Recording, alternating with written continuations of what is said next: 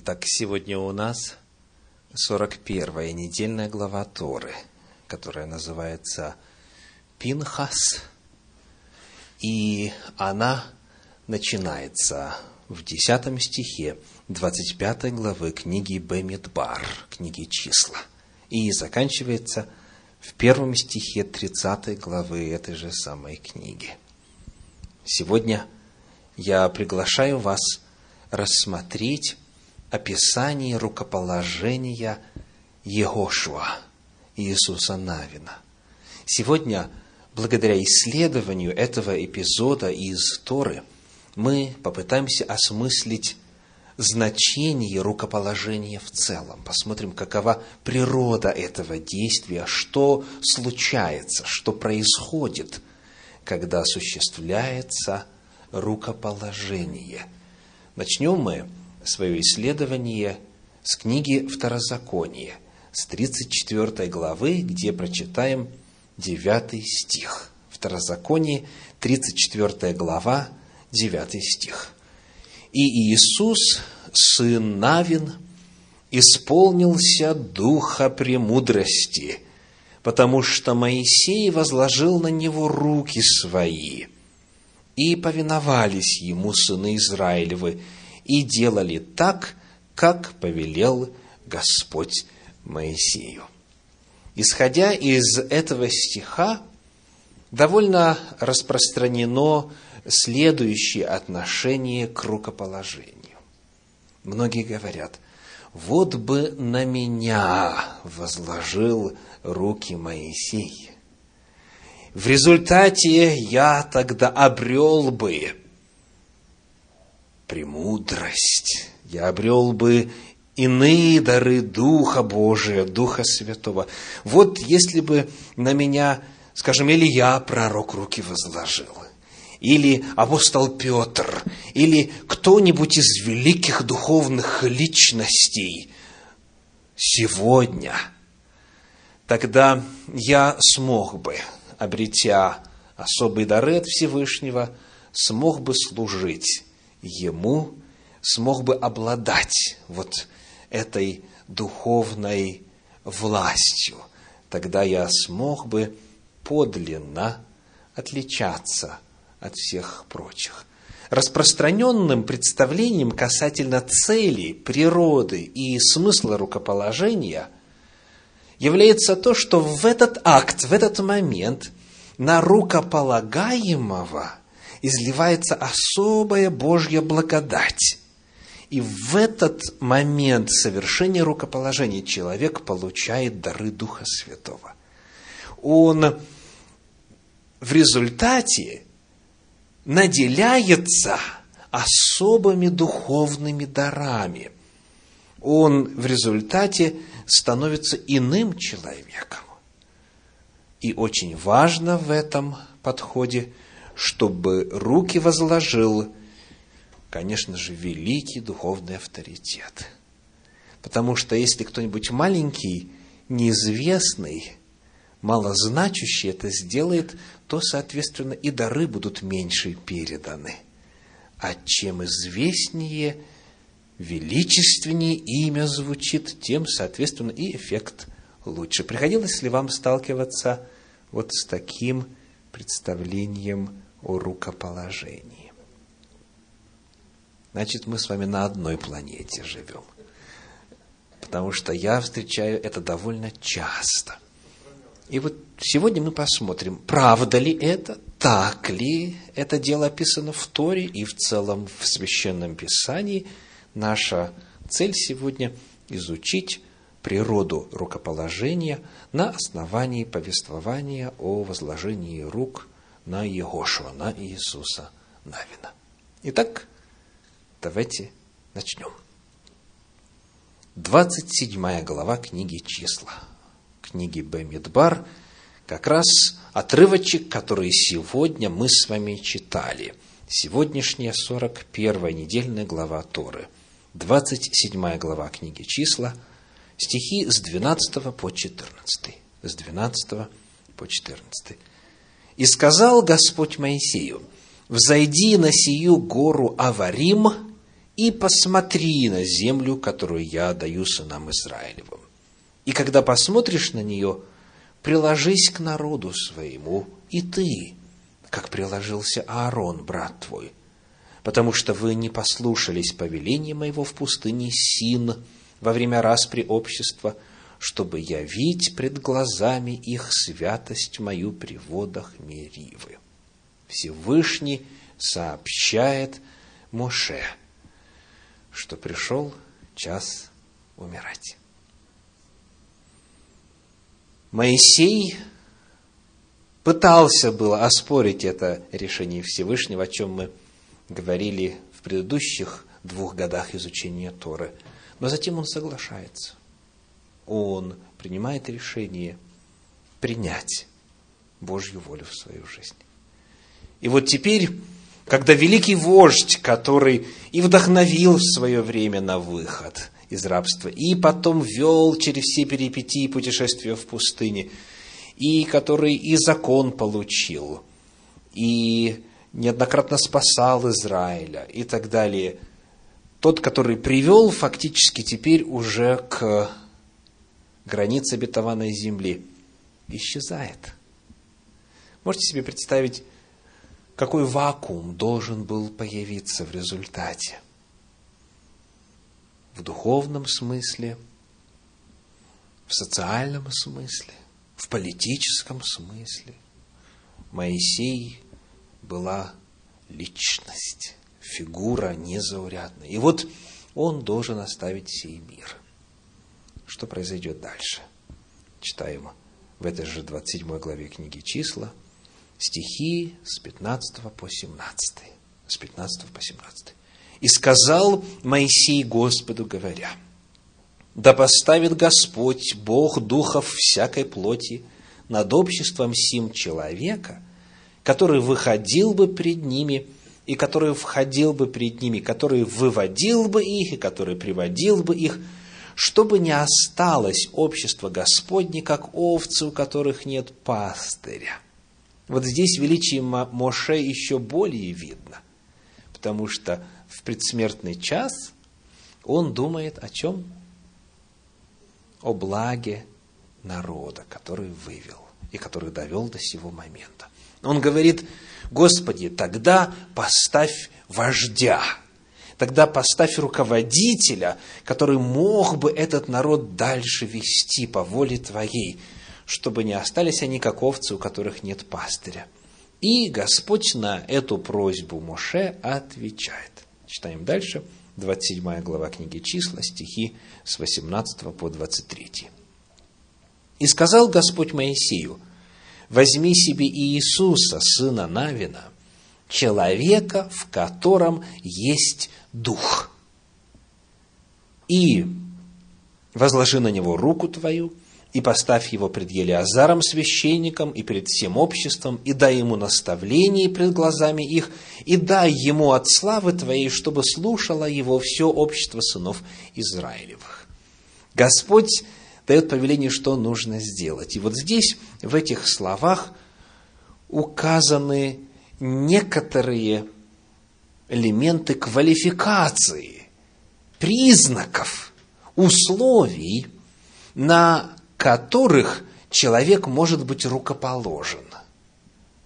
Заметили ли вы, на кого можно было возложить руки, чтобы появился преемник, следующий вождь?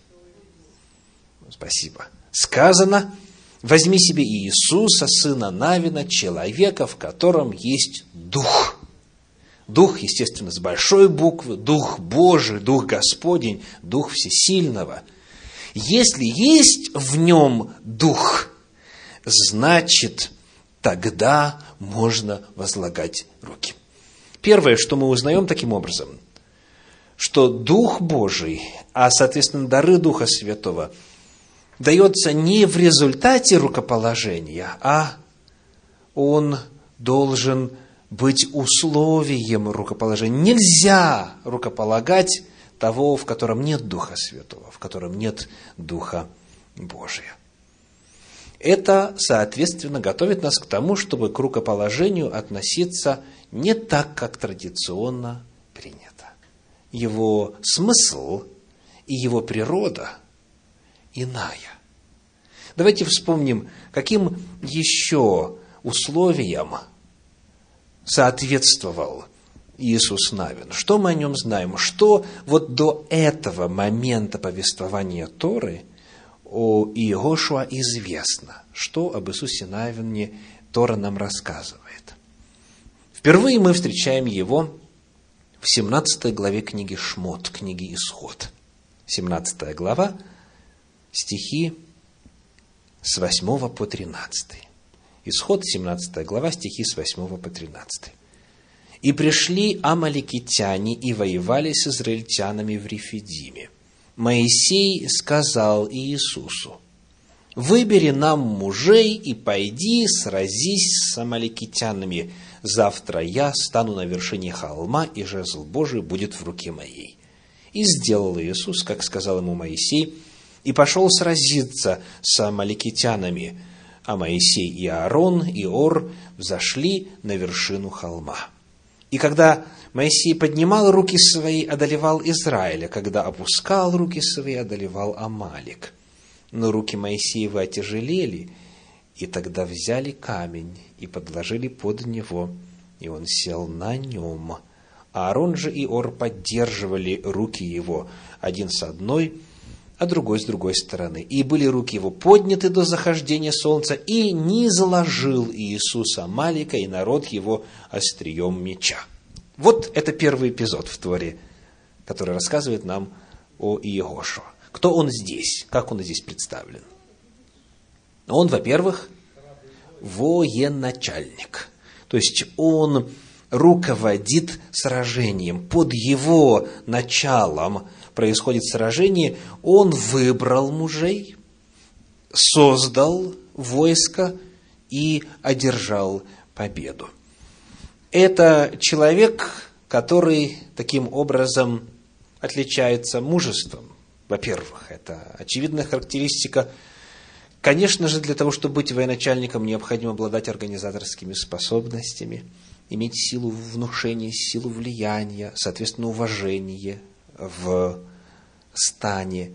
Таким образом, вот это первое знакомство с Егошуа показывает, что это человек, который уже многим обладает. Дальше, в следующий раз мы встречаем его в 24 главе книги «Исход».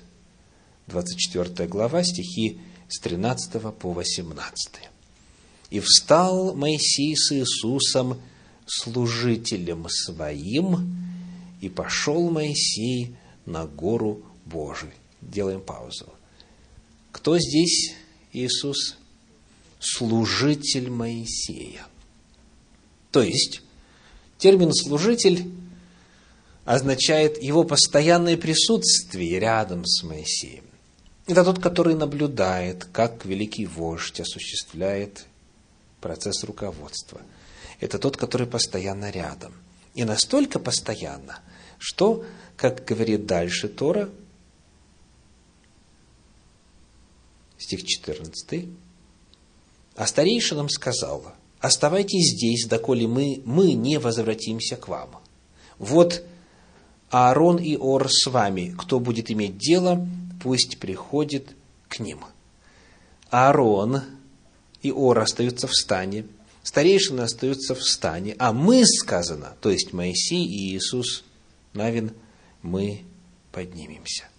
И дальше сказано, 18 стих, Моисей вступил в середину облака и взошел на гору, и был Моисей на горе сорок дней и сорок ночей. То есть, очевидно, Иошуа доходит до определенной точки – потому что они вдвоем поднимаются в гору, но, собственно, в присутствии Всевышнего входит только сам Моше. И затем, когда проходит там 40 дней и 40 ночей, 32 глава книги «Исход», стихи с 15 по 18 рассказывают. «И обратился», 32 глава, стихи с 15 по 18, «И обратился и сошел Моисей с горы. В руке его были две скрижали откровения – на которых написано было с обеих сторон. И на той, и на другой стороне было написано. Скрижали были дело Божье, и письмена, начертанные на скрижалях, были письмена Божьи. И услышал Иисус голос народа шумящего и сказал Моисею, военный крик «Встание!»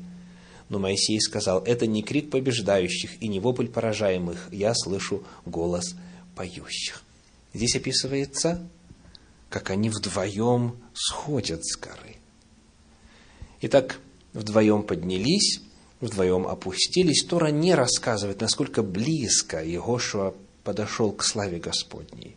Слышал ли он этот голос, когда Господь разговаривал глазом своим с Моисеем или нет, видел ли и так далее. Видно, что в саму тьму, мглу, мрак только Моисей взошел. Об этом Тора говорит определенно. Но вместе с тем Иошуа был очень близок, рядышком. То есть, это человек, который удостоился. Второй человек, или первый после Моисея, быть ближе к Богу – даже чем Аарон, первосвященник, все старейшины и так далее. Это вот второй эпизод в Торе, который рассказывает нам об Иисусе Навине. Дальше, 33 глава книги Исход, стихи 7 по 11. Исход 33 глава, стихи 7 по 11. Моисей же взял и поставил себе шатер вне стана, вдали от стана, и называл его скинию собрания – и каждый ищущий Господа приходил в скинию собрания, находившуюся вне стана. И когда Моисей выходил к скинии, весь народ вставал. И становился каждый у входа в свой шатер, и смотрел вслед Моисею, доколе он не входил в скинию. Когда же Моисей входил в скинию, тогда спускался столб облачный и оставался у входа в скинию. И Господь говорил с Моисеем – и видел весь народ столб облачный, стоявший у входа в скинию, и вставал весь народ, и поклонялся каждый у входа в шатер свой. И говорил Господь с Моисеем лицом к лицу, как бы говорил кто с другом своим, и он возвращался в стан. А служитель его, Иисус, сын Навин, юноша, не отлучался от скинии. Еще один очень важный эпизод. Что он говорит вот об этом человеке? Преданность я слышу, что еще? Стремление быть в Божьем присутствии. Да. Он, он хотел быть рядышком. Смотрите, Моисей там всегда был внутри. Народ поклонялся, когда периодически Моисей выходил. Народ приходил узнавать дело – свое у Господа и отходил назад, а Иисус, наверное, там был всегда. То есть, это очень хорошо и емко характеризует для нас этого человека. Это человек, который стремится быть близко Господу. Человек, который живет в Доме Господнем. Еще один очень важный эпизод, который рассказывает нам об Иисусе Навине, мы находим в книге «Числа» в 14 главе, в стихах 6 по 10 числа 14 глава, стихи 6 по 10.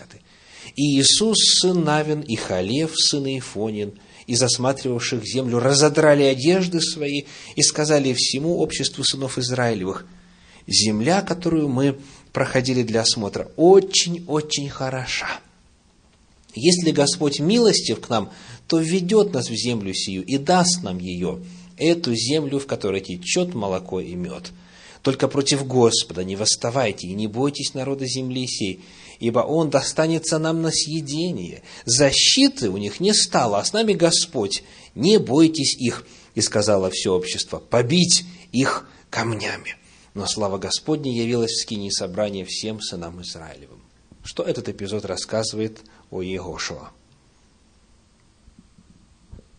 Он был одним из двенадцати соглядатаев, которых послали для того, чтобы осмотреть землю обетованную. И вот он был в состоянии вместе с Халевом, вопреки всему обществу, сказать «нет». Мы пойдем, завоюем, потому что Господь с нами. То есть, здесь, во-первых, видна его крепкая вера – если Господь сказал, что эта земля наша, значит, она наша. У них силы не стало, а у нас Господь. Хотя внешне ничто об этом еще не свидетельствовало. Во-вторых, его принципиальность. То есть, если он в это верит, значит, он стоит твердо, хоть народ хочет побить камнями. И Господу пришлось вот защищать, защищать своего верного слугу. Этот эпизод тоже говорит нам многое об этом человеке.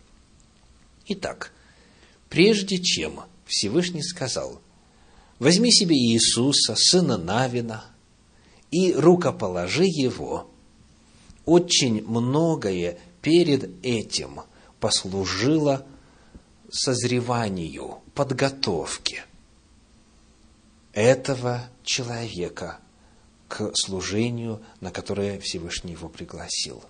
Это был человек, ведомый Духом Божьим. И коль скоро он таков, можно на него возложить руки. Не для того, чтобы сделать его способным, не для того, чтобы сделать его в духовном отношении даровитым, не для того, чтобы наделить его мужеством, верой, видением и так далее, так далее, а поскольку в нем это есть. Вот это коренное различие между распространенным традиционным представлением о целях и природе рукоположения и тем, как это открыто в Торе. И вот дальше, когда мы посмотрели на квалификацию кандидата на рукоположение, смотрим теперь дальше, что Тора говорит о природе этого действа. Книга числа, 27 глава, 19 стих, числа 27-19. «И поставь его пред Елеазаром священником – и пред всем обществом, и дай ему наставление пред глазами их. Здесь очень важный элемент. Перед всем обществом. То есть, рукоположение по своей природе – это общественное действие. Не тайно где-то в келье, в пещере, в потаенной комнате или где-нибудь в узком кругу, а именно – в присутствии всего народа. Это очень важно отметить. То есть, по своей природе рукоположение, оно имеет вот эту общественную составляющую. Без общества рукополагать невозможно. Дальше, следующий стих 20, 27 глава книги числа. «И дай ему от славы твоей, чтобы слушало его все общество сынов Израилевых». Здесь еще один элемент. Что значит «дай от славы твоей, чтобы слушала его»? Моисей обладал славой, то есть в данном контексте чем? Авторитетом. Авторитетом. Его слушали. И когда он теперь этим авторитетом, этой властью наделяет своего преемника, то сказано, и его тоже будут слушать. Суть рукоположения, таким образом, это официальное наделение властью. Это передача именно полномочий. Это общественное действие, которое из среды многих потенциальных называет того, кто теперь будет фактически обладать властью.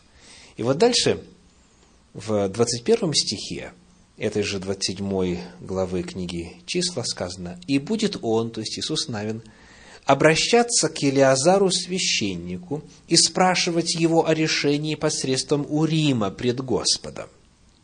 И по его слову должны выходить, и по его слову должны выходить он и все сыны Израилева с ним и все общество.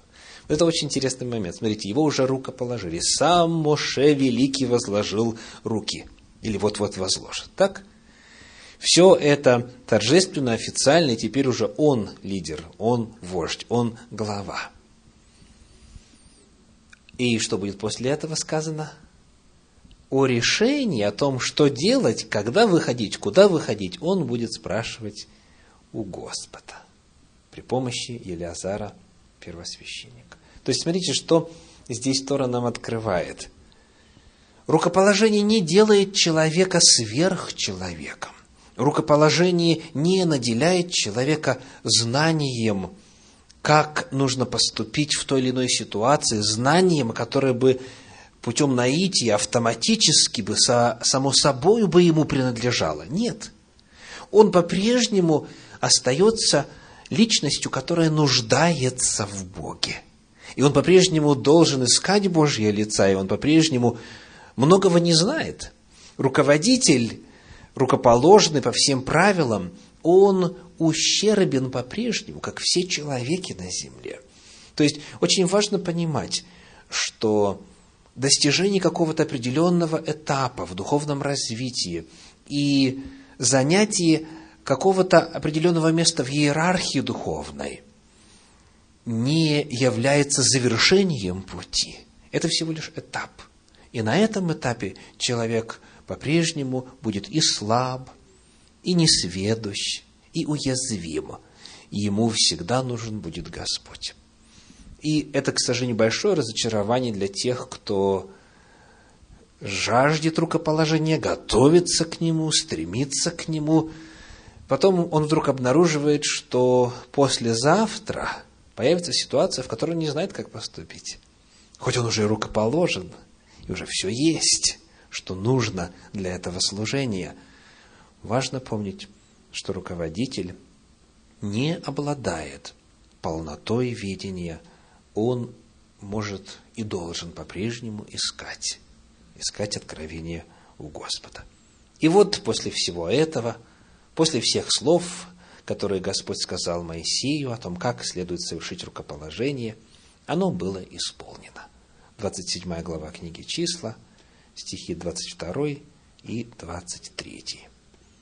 «И сделал Моисей, как повелел ему Господь, и взял Иисуса и поставил его пред Елиазаром священником и пред всем обществом, и возложил на него руки свои, и дал ему наставление, как говорил Господь через Моисея. Все было совершено в соответствии с волей Господней. Вот так Тора раскрывает для нас смысл рукоположения. И вот теперь следующий вопрос. Изменился ли смысл, изменилась ли цель, природа рукоположения с наступлением новой эры?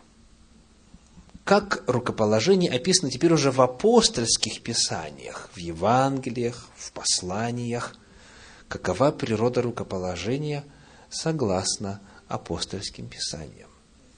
Давайте посмотрим на шестую главу книги Деяния апостолов, первые шесть стихов. Деяния апостолов, шестая глава, первые шесть стихов.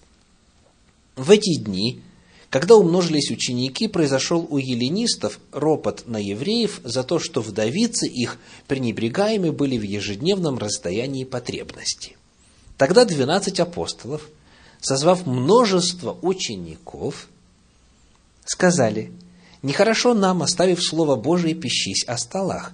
Итак, братья, выберите из среды себя семь человек, изведанных, исполненных Святого Духа и мудрости. Их поставим на эту службу, а мы постоянно прибудем в молитве и служении Слова. И угодно было это предложение всему собранию, и избрали. Дальше список имен.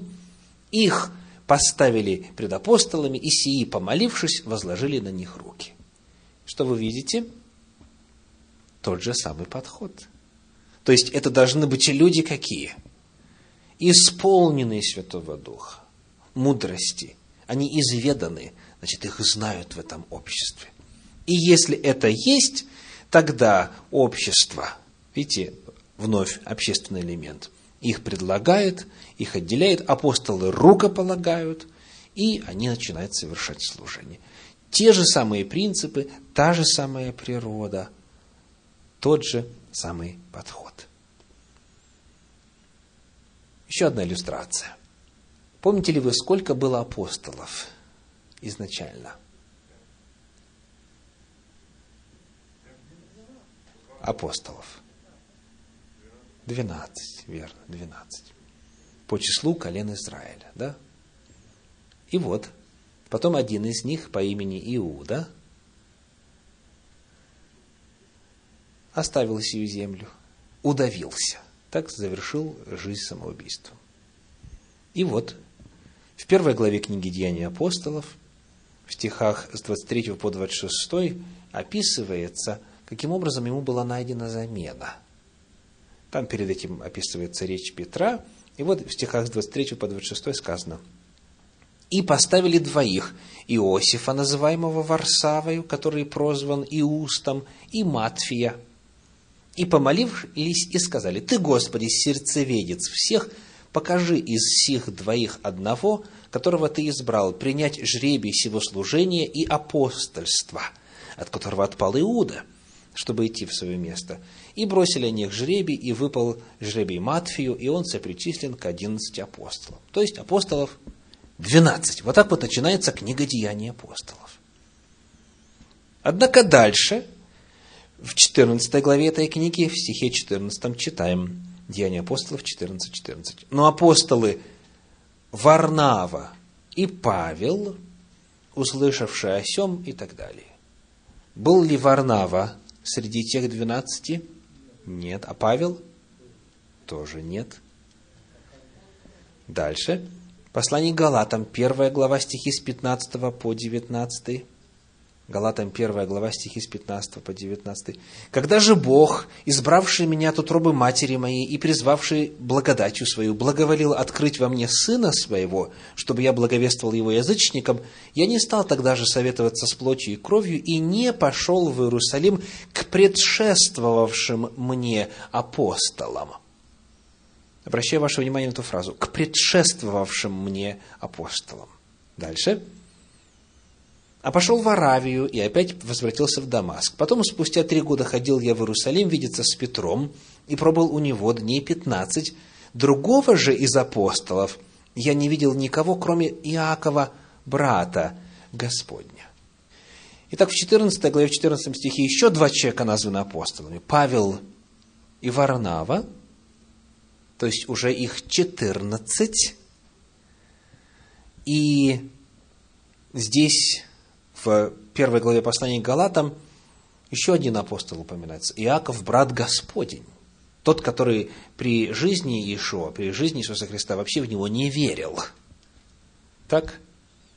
Потому всего, если считать, мы насчитали, по крайней мере, 15. 15. Ну, а если с Иудой вместе, то 16. Потом появляется вопрос, как это вдруг люди, которые не были учениками Иисуса Христа, которые не были свидетелями того, что Он совершал, которые на тот момент, вот как Павел вообще даже и не помышляли о том, чтобы быть последователями этого учителя Иисуса из Назарета – как вдруг они могли стать апостолами? Представляете? Это же такой, такой высокий пост. Выше ничего в христианской церкви нет, выше апостольского положения. Вот что оказывается. 13 глава книги Деяния апостолов, первые четыре стиха. Деяния апостолов, 13 глава, первые четыре стиха. В Антиохии, в тамошней церкви, были некоторые пророки и учителя – Варнава, и Симеон, и Луций, и Манаил, и Савл. Итак, какими они титулами обозначаются здесь? Кто они были? Пророки и учителя. Вот их дары духовные. Так? Когда они служили Господу и постились, Дух Святый сказал, «Отделите мне Варнаву и Савла на дело, к которому я призвал их». Тогда они, совершив пост и молитву и возложив на них руки, отпустили их. Сии, быв посланы Духом Святым, пришли в Селевкию, а оттуда отплыли в Кипр. И вот дальше, когда книга Деяний апостолов описывает это их первое миссионерское путешествие, в 14 стихе 14 главы сказано «апостолы Варнава и Савл». Они были пророками, учителями, и вдруг стали апостолами, в результате чего – возложения рук. Дух Святый сказал, отделите мне, отделите мне, посвятите мне Варнаву и Савла, и они возложили на них руки, совершили молитву, и вот тогда они стали апостолами в результате вот этого рукоположения. То есть мы узнаем, что апостольское служение, оно продолжало развиваться уже и после смерти Иисуса Христа. Это нечто, что может появляться и за пределами миссии Иисуса. И таким образом, когда церковь развивалась, когда у других людей проявлялись духовные дары, со временем, в определенный момент, их рукополагали, и они занимали соответственное служение в церкви. Итак, сегодня, исследуя природу рукоположения, мы находим следующее. С чего все начинается? Отправной шаг, условие. Дух Божий, Дух Святой наделяет дарами. То есть, если нет Духа Божьего в человеке, если нет вот этого главного, тогда, естественно, о рукоположении невозможно мыслить. Дух Святой дает дары. Кому даются дары? Всем, кто заключает завет с Господом. В первом послании к Коринфянам, в 12 главе, в стихах с 4 по 7 сказано. 1 Коринфянам, 12 глава, с 4 по 7.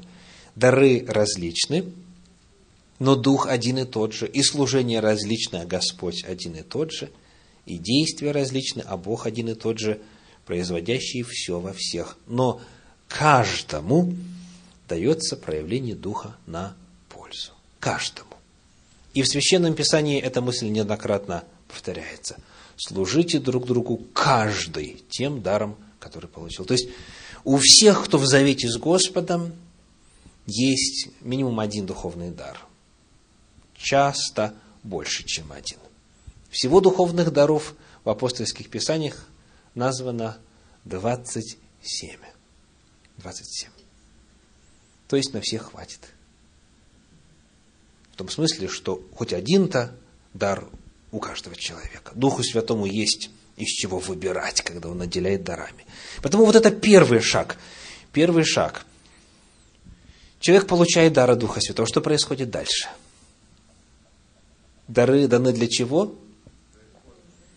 Для служения. Но каждому дается проявление Духа на пользу. Потому человек начинает служить этим даром. Он начинает проявлять свою любовь к Богу, к людям, к ближним, в этой вот конгрегации, где он находится, он начинает служить. И таким образом, через время, те, кто его знает, вот в этом обществе, где осуществляется его духовный рост, его служение, становится известно, что оказывается вот такой-то и такой-то человек, вот это и это может, и это это у него получается, и вот это и это за ним замечено. Это второй этап. Появляется у человека опыт, и конгрегация это замечает. Замечает уже наличествующий дар Духа Святого, Духа Божьего. И когда это становится очевидно, тогда происходит третий этап, а именно его официально на это служение отделяют. То есть, иными словами, дают ему власть, признают, что в нем этот дар есть, и наделяют его полномочиями, наделяют его властью для этого служения. И даже когда он обладает полнотой власти, он все равно по-прежнему будет продолжать духовно расти. Потому сегодня по итогам этого исследования вопрос к вам, на каком вы этапе? Первый вопрос, в завете ли вы с Богом установленным образом? Это одновременный ответ на вопрос, есть ли у вас Дух Святой или нет – есть ли дары Святого Духа или нет. Затем второй вопрос, служите ли вы, проявляете ли вот свои дары духовные. Третий вопрос. Там вот, где вы нашли себе духовный дом, вот та община, та конгрегация, замечают ли, что вы служите, или у вас этот дар где-нибудь на периферии, может быть, глубоко в душе, что незаметно. От этого зависит, что будет дальше. Будет ли этот дар замечен, будет ли этот дар, соответственно, официально утвержден, будете ли вы теперь уже от имени всей конгрегации, всех присутствующих, посвящены Господу на служение. Вот это ряд вопросов, которые каждый из нас сегодня может задать. Ну и, конечно же, в следующий раз помочь тем, кто о рукоположении мыслит по-иному. Аминь.